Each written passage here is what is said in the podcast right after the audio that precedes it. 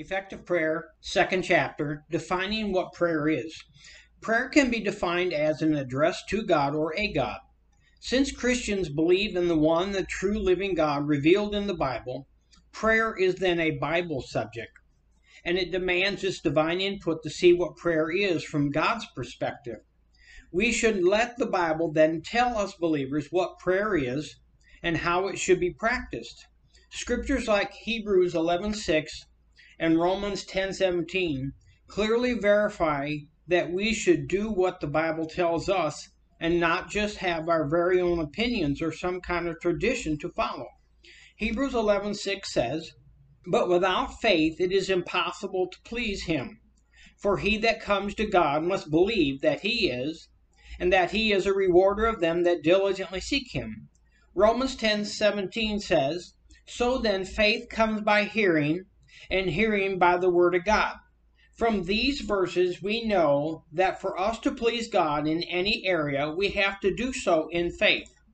Generally speaking, faith comes from and is based upon God's holy written word. So, for a Christian to know how to please God in prayer, he then has to do so in faith, which in turn has to be based upon Scripture. In defining prayer, it is then out of necessity that we have to turn to the Bible for our definition for prayer, and not just turning to some obscure places in God's Word. But as Matthew 8:17 and 8:16 and 2 Corinthians 13:1 says, in two or three places which will establish truth and give us a precedence for us to follow. 18:16 says, "But if he will not hear thee, then take two or three more. In the mouth of two or three witnesses, let every word be established. 2 Corinthians 13 says, This is the third time I'm coming to you. In the mouth of two or three witnesses shall every word be established. In these two verses, we find the principle for judging things. And it is also a principle for judging the truth of God's word, also. Two or three verses of Scripture help us correctly understand God's Word. For where the Bible states two or three different verses on a subject, we find as a whole what should be believed and lived in our lives. And when we find many scriptures, then we must feast on these verses till we ingest the truth and the revelation comes to our spirits. Let's look at the Word of God and define prayer what it is. Luke 6 12. And it came to pass in those days that he went out into the mountain to pray, and to continue all night in prayer to God. 2 Corinthians 13 7. Now I pray to God that you do no evil, not that we should appear approved, but that you all should do that which is honest, and not as though being unwilling. Acts 8:22. Repent therefore of this wickedness and pray to God if perhaps the thought of your heart may be forgiven. John 11:41. Then they took away the stone from the place where the dead was laid, and Jesus lifted up his eyes and said, Father, I thank you that you heard me. In these four scriptures written by Luke, John, and Paul, we notice some principles, and also some consistent principles too. Prayer from these Bible verses is an address always directed to God. And you will not find any example in the Word of God where a Christian, which was praying, directs his prayer to anyone else but God. Not to men, not to angels, neither present day saints or saints of old. Prayer is communication, it is fellowship and participation with God. Communication is defined as transmitting of information from one person to another. All communication takes speaking and hearing. When someone communicates, they are conveying information or knowledge so as to be understood or obtain understanding. If you notice in Luke and 2 Corinthians and Acts, all of these verses say that they were speaking to God when they prayed. And if you also look in the Gospel of John, you will notice the principle that God heard Jesus' prayer when he prayed. Being heard is also a part of communication. It is not just us speaking to God, but it is also being heard and understood too. Let's look in Luke 11, 1 and 2. Luke 11, 1 and 2. And it came to pass that as he was praying in a certain place, when he ceased, one of his disciples said unto him, Lord, teach us to pray, as John also taught his disciples. And he said to them, When you all pray, say, Our Father, which is in heaven, holy is your name, your kingdom come. And then the rest of this verse says, Thy will be done in heaven as it is on earth. Here in this portion of Scripture, Jesus was asked if he would say, Teach us, his disciples would say, Teach us, and how to pray as John taught his disciples. Notice Jesus said, When you all pray, say. To pray, it is required for the Christian to say something to God. The word say is defined as to express in words or to express yourself to someone in words.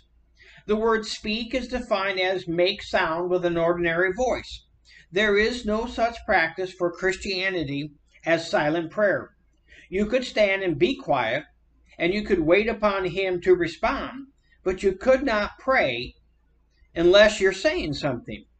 But you cannot do both at the same time, because prayer to God, as Jesus, the head of the church, said, takes you, the one who is praying, to open your mouth and then to say something to him.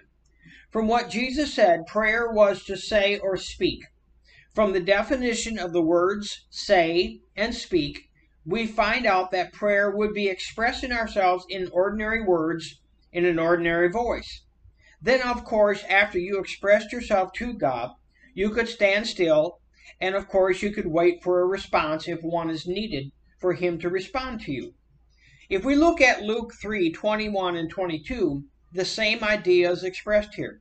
Now, when the people were baptized, it came to pass that Jesus also being baptized and praying, the heaven was opened, and the Holy Spirit descended in a bodily shape like a dove upon him. And a voice came from heaven which said, You are my beloved Son, in you I am well pleased. Matthew 26 53.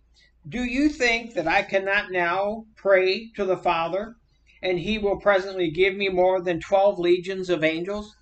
Although I do not believe that God's prayers need to be audible when God speaks back to us, but I do believe there should be a response which comes from him when seeking a response. If you are communicating and the other person has intelligible life, then it should be a response if given an opportunity to do so.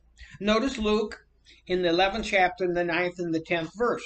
And I, Jesus, say to you, ask, and it shall be given you. Seek, and you all shall find. Knock, and it shall be opened unto you.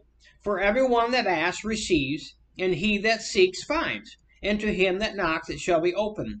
Here it is obvious that Jesus is telling us that when you ask and pray to God, he will respond. And not just a few of you either. He said, everyone that asks. So prayer is defined as communication because the terms asking and saying are terms of communication. In a Christian sense, prayer would be a divine communication because God is a divine person. Prayer is a divine privilege addressing and communication to God to give him the opportunity to respond. Jesus, on the same note, said in John 10:27, His sheep hear his voice. My sheep hear my voice, and I know them, and they follow me.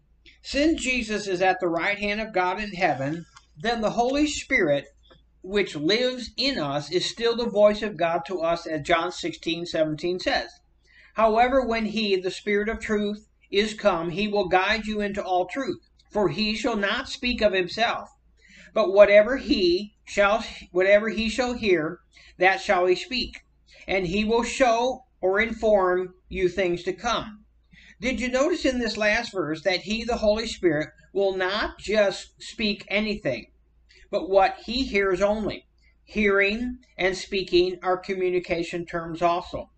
God in heaven is speaking through the Holy Spirit, who then speaks to us. So prayer is, generally speaking, a divine communication between man and God. And in the new birth, the Holy Spirit represents God to us. He is God's voice to the Christian. And as we will see, this is so in every type of prayer also. In the book of Acts, there are examples of church praying, and we can learn from those examples. Since God saw fit to give us the book of Acts, which is the first book of the church age, we should also search it for the examples that are in it.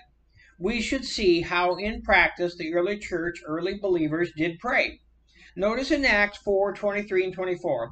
And being let go, they went to their own company and reported all that the chief priests and the elders had said unto them.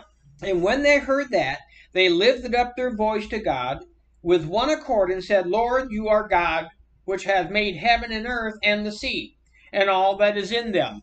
If you look for truth, especially when you're seek, seeking the Word of God, you will find it right there in front of you in God's written Word. Did you notice when they, that is Peter and John, were let go, they went to their own company, which would be, in our case, a local church now. And when they, the church, heard what had happened, Notice what it says they, the church, did. They, all the believers which were gathered together, raised up their voice to God in a unified prayer. Did you also notice in that unified prayer that it was a prayer of their understanding and not a prayer in tongues? We will look at the use of tongues later. Notice again, they were praying to God. If you are not praying to God, then you're not praying the way, the way that the Bible tells Christians to pray. And if we are not praying the way that the Bible tells us to pray, then you and me are not praying in faith either. Because praying in faith would be an action based upon God's written word. In reality, if we are not praying like the Bible tells us to pray, then this would mean we're not pleasing God or being pleasing to God as we pray. Because non scriptural praying would be unbelief. To pray is to have communication with God. And to do so correctly is to pray within the guidelines which the Bible gives us to pray. Praying to God, and that being clearly said, seen here in these verses, is how to pray. There is also a need to see clearly to whom we are praying to. Not only is it important to see how to pray, but also to see whom we are praying to. Jesus said in the church age, that we would not address our prayers to Jesus himself. Although Jesus and the Holy Spirit are both God, Jesus ushering in the New Testament age gave us specific directions about to whom to speak while we are in prayer. Notice John 16, 22 through 24. And you all now therefore have sorrow, but I will see you again, and your heart shall rejoice, and your joy no man can take away from you. And in that day you all shall ask me, Jesus, nothing. Verily, verily, I say to you, whatever you shall ask the Father in my name, he, the Father, will give it to you. Unto now you've asked nothing in my name, and you all shall receive, and your joy shall be full. In these three verses of John's Gospel, Jesus has clearly told us in the coming church age we would not pray to him, Jesus, directly.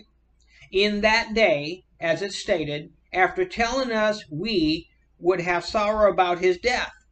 When he raised again, our sorrow would be turned into joy. Well, if we stay in the same context of these words, Jesus goes on to tell us a great revelation of us not praying or asking Jesus directly.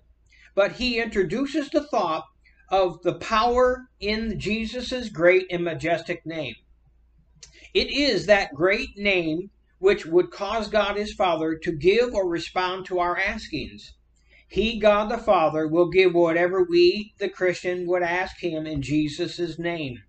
The church, by God's word, does not pray to Jesus, but to the Father. We will look at this thought of praying in Jesus' name more intensely later in this book. But for now, it is enough after reading these verses to say prayer is directed to Jesus' Father, and he is called God. But it is not directed to Jesus himself.